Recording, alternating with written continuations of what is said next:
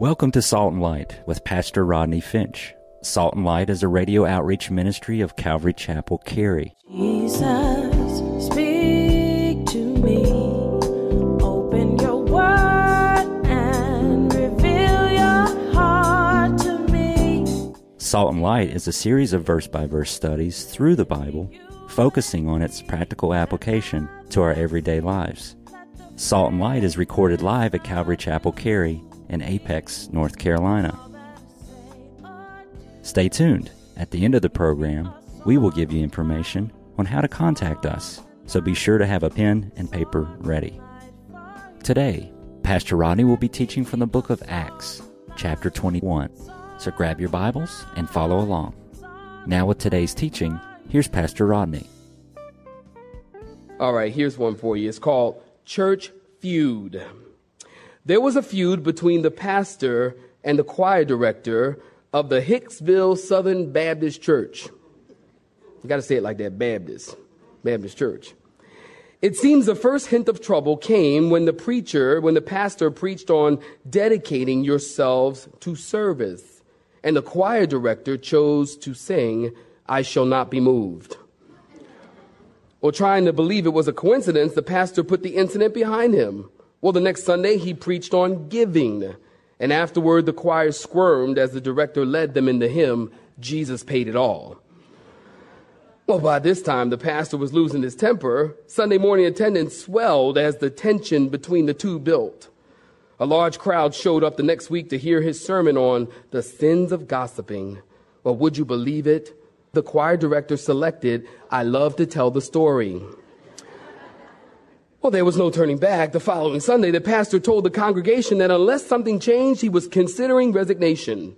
Well, the entire church gasped when the choir director led them in, Why Not Tonight? But truthfully, no one was surprised when the pastor resigned a week later, explaining that Jesus had led him there and Jesus was leading him away. And the choir director could not resist. What a friend we have in Jesus. That has nothing to do with my sermon. I thought I'd just read it to you anyway. Acts chapter 20. If, get your pen, get your pad, if you will. If you weren't with us last week in Acts chapter 20, especially as it relates to leadership, especially as it relates to ministry, um, a very important teaching. I encourage you to order your copy uh, today. It's a powerful teaching. And if you were with us last week, you know that Paul was on the island of Miletus. And uh, it's from the island of Miletus that he called the pastors to him. And remember, I told you we had the privilege of attending the pastors' conference? Uh, we had the privilege last week, if you were with us. You know, we talked about Paul calls these elders, pastors from the island of Miletus, and, and they're, they're coming from Ephesus. And, and, and, and Paul wants them to come because he wants to share his heart with them. And, and, and it's interesting because as you see um, in Acts chapter, Acts chapter 9, you see when Paul gets saved, you can see as the chapters go on how Paul himself begins to grow. And at first he's called to be an evangelist and he does this awesome work of evangelism and that is his gifting as an evangelist. But you can see as he's growing in the Lord, as you move through the book of Acts, you can see that he starts to develop this pastor's heart. It's very gentle and very soft pastor's heart. And so he gets these pastors to come over with to him and he shares this beautiful speech. We talked about it last week. It's moving, it's beautiful, it's touching, and it's also painful. Because he told them that he would never see them again. I mean, think about it. It's a painful thing when somebody tells you, I'm never going to see you again. And you spent some time. He spent three years in Ephesus and, and now he's telling them he's never going to see them again. And so Paul says, fellas, this is it. I've been in Ephesus for a while now, and I've given you the whole counsel of the Word of God. Remember, we talked about that last week? And he says, I feel like my time's up. I'm leaving. And whenever, listen, whenever someone you love, you care for, maybe you've poured into their life and they've poured into your life, they tell you that they're leaving, the first question that usually pops up is, is that really the will of God? Is that really God's will? Paul, is it God's will for you to leave? Paul, are you sure? Paul, I don't think it's God's will. Is it God's will? You see, that's the question that comes up. And that's the question we're going to deal with the will of the Lord. What is the will of the Lord? How do we know the will of the Lord? We all want to know the will of the Lord. Raise your hand if you want to know the will of the Lord. I do. I always want to know. We always want to know what God's will is. What is God's will? Well, let's go talk about that this morning. Acts chapter 20. I'm going to back up just a little bit to bring you up. Acts chapter 20, and we're going to pick up in verse 37, saints, and then we're going to move forward into chapter 21, and we'll read the first six verses together. So, Acts chapter 20, beginning in verse 37, saints, if you're with me, say amen.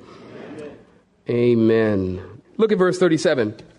Then they all wept freely, and they fell on Paul's neck, and they kissed him sorrowing most of all for the words which he spoke, that they would see his face no more. And they accompanied him to the ship. And now in chapter 21, verse 1, it came to pass that when we had departed from them, underline that in your Bible, saints, we had departed from them, we set sail, running a straight course, we came to Cos, and the following day to Rhodes, and from there to Patara and finding a ship sailing over to Phoenicia, we went abroad and set sail. And when he had sighted Cyprus, we passed it. It was on the left. We sailed south to Syria and landed at Tyre. And from there, the ship was to under, unload her cargo. You want to notice that this was a cargo ship, not a cruise ship. Amen. And finding disciples in verse 4, we stayed there for seven days. And they told Paul through the Spirit, notice, not to go up to Jerusalem. And when he had come to the end of those days, we departed and went on our way, and they all accompanied us with wives and children till we were out of the city. And notice what we did. Well, notice what they did. Luke says, We knelt down on the beach and we had prayer. And when we had taken our leave of one another, we boarded the ship and they returned home. Stop right there. Give me your attention. Notice in your Bibles it says, when we departed from them. If you're a note taker, you write this down. This literally means that Paul had to tear himself away from them. In other words, remember now, Paul spent time ministering to these guys. They loved him and he loved them. And now he's leaving. And it's almost as if, you know, the people were, were, were, were, gathering around him and these men were gathering around him. And every time he tried to take off and go get on the ship, somebody else would grab him and kiss him and grab him and kiss him and hug him. And then he'd walk a little further and somebody'd grab him and kiss him and hug him. Departed literally means he had to tear himself away from them. And so he leaves these men. He gets on the ship on a straight course sailing to Cos, where they stayed overnight according to the scriptures, and then to Rhodes, and then to Patara. And notice it was at Patara that Paul picked up a ship that didn't stop all along the way. So apparently he was on a ship and the ship was making several stops. And at Patara, Paul got off of that ship, picked up another ship that would take him on a straight course to Phoenicia. Now, it almost reminds me, I'm from Philadelphia, big city, and we have the subway, we have the L. And you can take the subway, the local subway train, and it will take you every stop along that route. I lived at 54th in Baltimore. And some of y'all from Philly, you know that's the hood. And uh, I lived there. And you could get on at 54 and it would stop at 53rd, 52nd, and every stop it would stop along the way. But then you could take the express train. You could get on the express and it would take you from 54th right downtown to 13th to Market. So Paul got on, if you will. He finds a ship that's going straight to Phoenicia, and they take that ship. They travel past Cyprus on the left, and they sail to Syria, and they landed at Tyre. And it was at Tyre, notice in verse 4 in your Bibles, that Paul, I found this interesting, found some disciples. If you are still taking notes, you can write this down. The phrase found some disciples or finding disciples literally means that he went out searching for disciples. He went out searching for disciples. I find that very interesting because understand something. Tyre is a beachfront property or a beachfront city. You would think that at this point, Paul has been in ministry on the mission field. Are you listening? Paul has been on the mission field for about 20 years. Paul's been serving the Lord faithfully for 20 years, and you might think that as you get to Tyre and he's at this beachfront property, you might think that he would think, well, you know what? I've been serving God for 20 years. It's time for a break. You deserve a break today. You know, I think, you know, this is nice property, beautiful water. You know, I think I'll just hang out on the beach. I think I'll just get me a tan. You know, you guys know I was on the beach recently. And uh, that's what I was thinking. You know, get me a tan. And, uh, and Paul's probably, you, you, would think he'd think, you know, man, I should get some uh, suntan lotion, get me an umbrella, get me a chair, get my iPod, and get on the, you know, get on the beach and just chill. After all, I've been serving the Lord for 20 years. I need a break. No, we find that Paul gets to the city of Tyre and he goes and he diligently searches out for disciples. You know what? Paul loved to be at church. Paul loved Christians. Paul was a fellowship junkie. I'm a fellowship junkie. I need to go to Fellowship Junkie Anonymous. I love church. I admit I have a problem.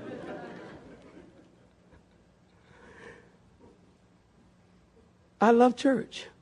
I love to be around Christians. I love to be around the body of Christ. And I don't really understand Christians who don't like to be around other Christians. Because I love to be around other Christians. It's being around other Christians that you find strength. Somebody say amen. This strength, iron sharpens iron, that's the word. It's being around other Christians that you find a joy and excitement and a camaraderie and a unity and a one mindedness. It's good to be around other Christians. And, saints, let me encourage you. Moms, dads, listen. When you take vacation, go to church on Sunday morning. You got to understand something. When you go on vacation, you're not on vacation from God. Somebody say amen, would you? Awfully quiet. You're not on vacation from God. You know, Sunday mornings in my family, I don't care where we are, we are going to go to church. We're going to go get fellowship. We're going to go find some disciples because it's good. It, I, it, reminds me of when I, in 1982, Becky Holland, it was ni- January 1982.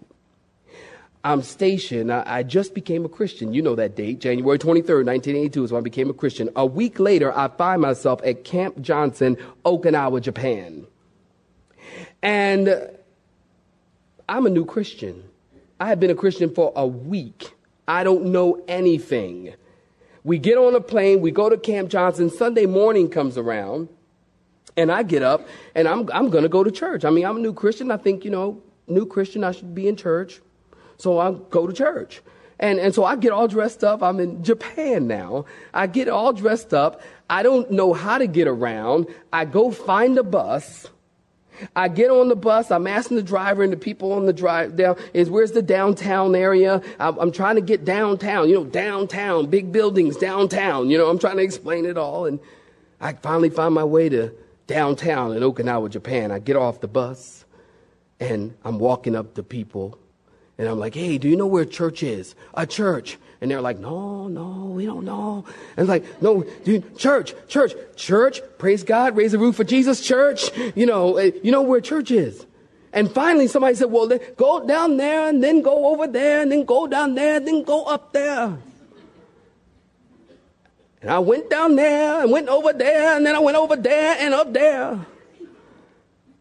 And I walk into this church I had never been there before and has certainly been a new Christian. I walk into this church and guys, they were bouncing off the wall. This was an, uh, they were literally, this is an unbelievably hyper, if you will, Pentecostal church. They were swinging from the ceilings, jumping over the pews. I'm talking like doing the cabbage patch. Like, you know, they were, I mean, they, they were really, really getting into it. Now, I'm a new Christian. I'm like, man, what in the world is this? I never seen anything like this before. I didn't know Christian etiquette. I didn't know whether this is good. I hadn't received a manual on the theological happenings of church environment and church etiquette. I hadn't received any of that. So I walk in the door and I see them jumping over, swinging from the seat, laying on the floor, running around physically, running around the building. And I looked, I said, well, what do I do? Well, I put my Bible down, I put my coat down, and I started running around with them. I mean, I'm just like, what are we doing? I'm like, yeah, oh yeah, oh this is great, this is great. Oh yeah. I mean, I'm just going at it because I didn't know that it was, you know, different, and I didn't know that this is not, you know, quote unquote. I mean, it's kind of strange, but I, I didn't know anything, and I enjoyed myself, y'all. I'm telling y'all, I had fun that day. I enjoyed myself and it was wonderful. And afterward, we had a wonderful fellowship and food and fun and the people were so sweet and so nice. It was so great to be there. And I was so glad that I went out and diligently searched for some disciples. And it doesn't matter that I'm not of the same particular denomination persuasion. I mean, wait a minute now, they're not Baptists. They're not like us.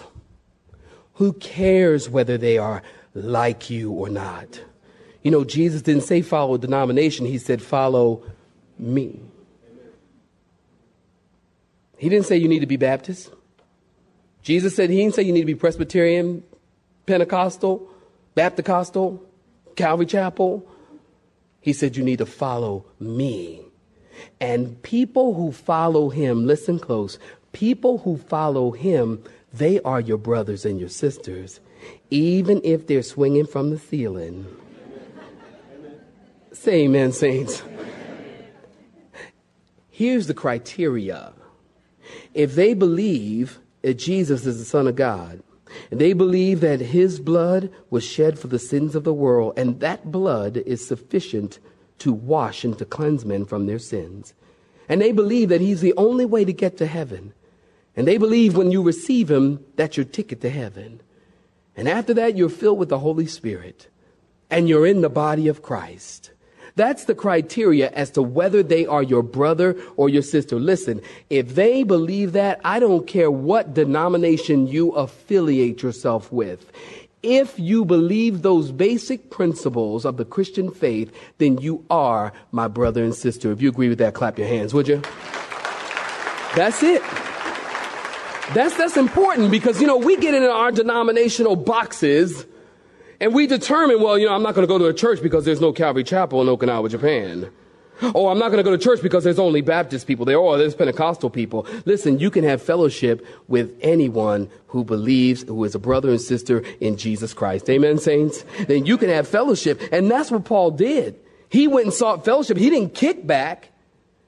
He went to church and found fellowship with people who were of like mind. Notice in verse 5 in your Bibles. Notice after they prophesied in verse 4 to Paul not to go to Jerusalem, when it was time to leave, they all went with Paul. Did you notice this? To the beach, to the shore. Men, women, and children and they get to the public beach and notice they kneel down right there on the beach and have a prayer meeting. I love this because give me your attention. This tells me that these guys, their faith was public. I love that, love that, love that. Because you know, saints, listen to me close. I really believe that Satan is seeking to seduce the saints into a corner, into a closet, to say, well, you know, we've been, we just don't talk about politics and religion. I mean, we just don't do that. Oh, it's just not appropriate to talk about politics and religion. I mean, religion, that, that's a matter, it's, it's private. It's between you. You know, we just don't do that. Listen, thank God. Jesus didn't think religion and salvation was private. He came to the earth to die for the sins of men. Thank God that Paul obeyed God and took the gospel to the Gentiles, because that's why you're saved, by the way. Because he took the gospel to the Gentiles. He didn't think it was private. And we shouldn't think it's private. Our faith is not private. Jesus said, go into all the world and preach the gospel, teaching, baptizing men in the name of the Father and of the Son and the Holy Spirit. Saints, that's not private. Matter of fact, that's very public. And Christians, we need to be public. We need to be public people. We need to pray in public. I, I love to see people pray in public. I love to see people pray in public. You know, I was telling them the last two services I was in a restaurant recently and I saw this one guy and he, he was praying and obviously he was a little bit uncomfortable with praying, but you know, he wanted to bless his food as we all do. And, and, and he was praying and, and I could tell he was a little bit uncomfortable, didn't want to kind of assume the prayer position, you know, you know, like, you know. He didn't want to do all that. So, so, so he did, you know, what I call scratch the eyebrow prayer. You know how you do this? You kind of go, oh, thank you, Lord, for food in Jesus' name, man. That's the scratch the eyebrow prayer. And then you have the, the rub the inside of the eye prayer. You know how you go, mm, thank you, Lord, for food. Amen. Amen. then you got the clear the throat prayer. You know, you. You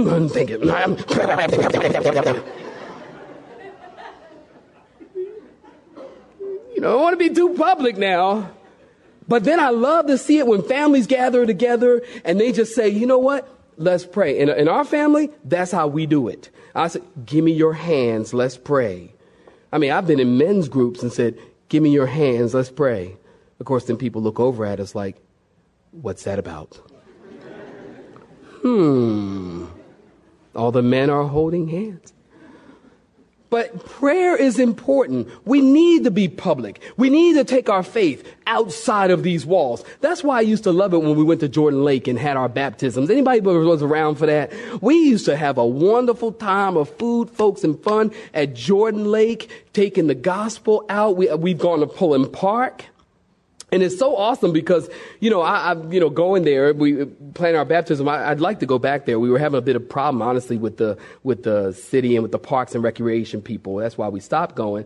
But I'd love to go back there because I remember times when I would get there at Jordan Lake and preparing for the baptism and I'm just walking around, just looking and, you know, over there in the distance, I see, you know, people chugging their beer and guys, you know, chugging down the beers and over here they playing with the kids and throwing a frisbee with the, the dog and all that. I was going to say throwing a frisbee to the kids, but I meant to throwing a frisbee to the dogs.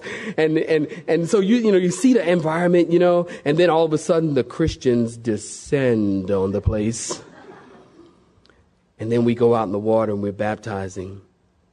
And I've seen it time and time and time again. You guys have seen it too. People, those same people were chugging their beer and kind of put it down, get in the water and swim over by the baptism.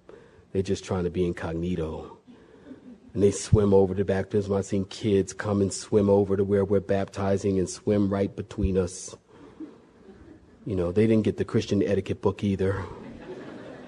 And they swim right between us and and, and, they, and then I see them swim around. They just kind of wade in the water and watch us as we're baptizing people. Down one person, up the next, down one person, up the next. And then people have come up to me, asked me, hey, hey, what are, uh, what are you guys uh, doing over there? And uh, what, what's going on over there? And I'd say, oh, we're having a baptism. Really? Well, what's a baptism? I said, well, baptism, all these people right here believe in Jesus and being baptized is an outward sign of an inward reality. The inward reality is they believe in Jesus and they accepted Jesus. They died to themselves. And that's why they go down in the water. And then when they come up, they're, they're making a statement that they're going to rise up to new life and walk with Jesus in this new thing called a Christian life. And they go, wow. And, uh, you know, I've even seen some come to the church. You see, we need to be public with our faith. We need to take it out. These guys are having a prayer meeting. You know what? Somebody once said, don't be ashamed to call his name. Amen, saints? Don't be ashamed. Don't ever be ashamed. Paul said, I'm not ashamed of the gospel of Jesus Christ, for it is the power of God unto salvation to the Jew first and then to the Gentiles. Romans 1. Don't be ashamed to be public with your faith. Well, notice in verse 7, I got to move on. Look at verse 7. Y'all still with me? Say amen. And when he had finished our voyage, when we had finished, Luke is with them. When we had finished our voyage from Tyre, we came to Ptolemais. We greeted the brethren and we stayed with them one day. And on the next day, we were who were Paul's companions, we who were Paul's companions, departed and we came to Caesarea and we entered the house of Philip. Now, Philip was an evangelist who was one of the seven, Acts chapter 6, one of the seven, and stayed with them. And this man, Philip, had four virgin daughters who prophesied. And as we stayed many days, a certain prophet named Agabus came down from Judea. And when he, Agabus, had come to us, he took Paul's belt, note this, and he bound his hands and feet, and he said, Thus says the Holy Spirit, so shall the Jews at Jerusalem bind the man whose own, who owns this belt, and deliver him into the hands of the Gentiles.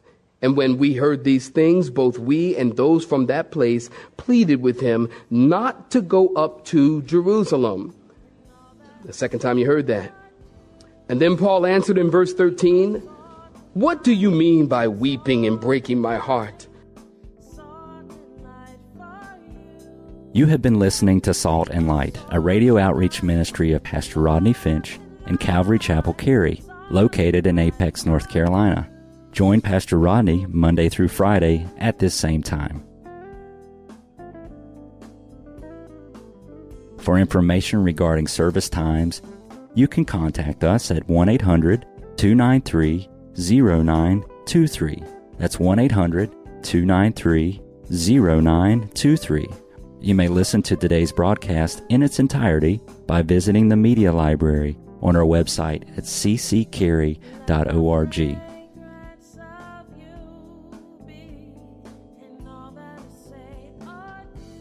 We would like to thank you for tuning in to Salt and Light and pray that you have been blessed. Until next time, may you be salt and light.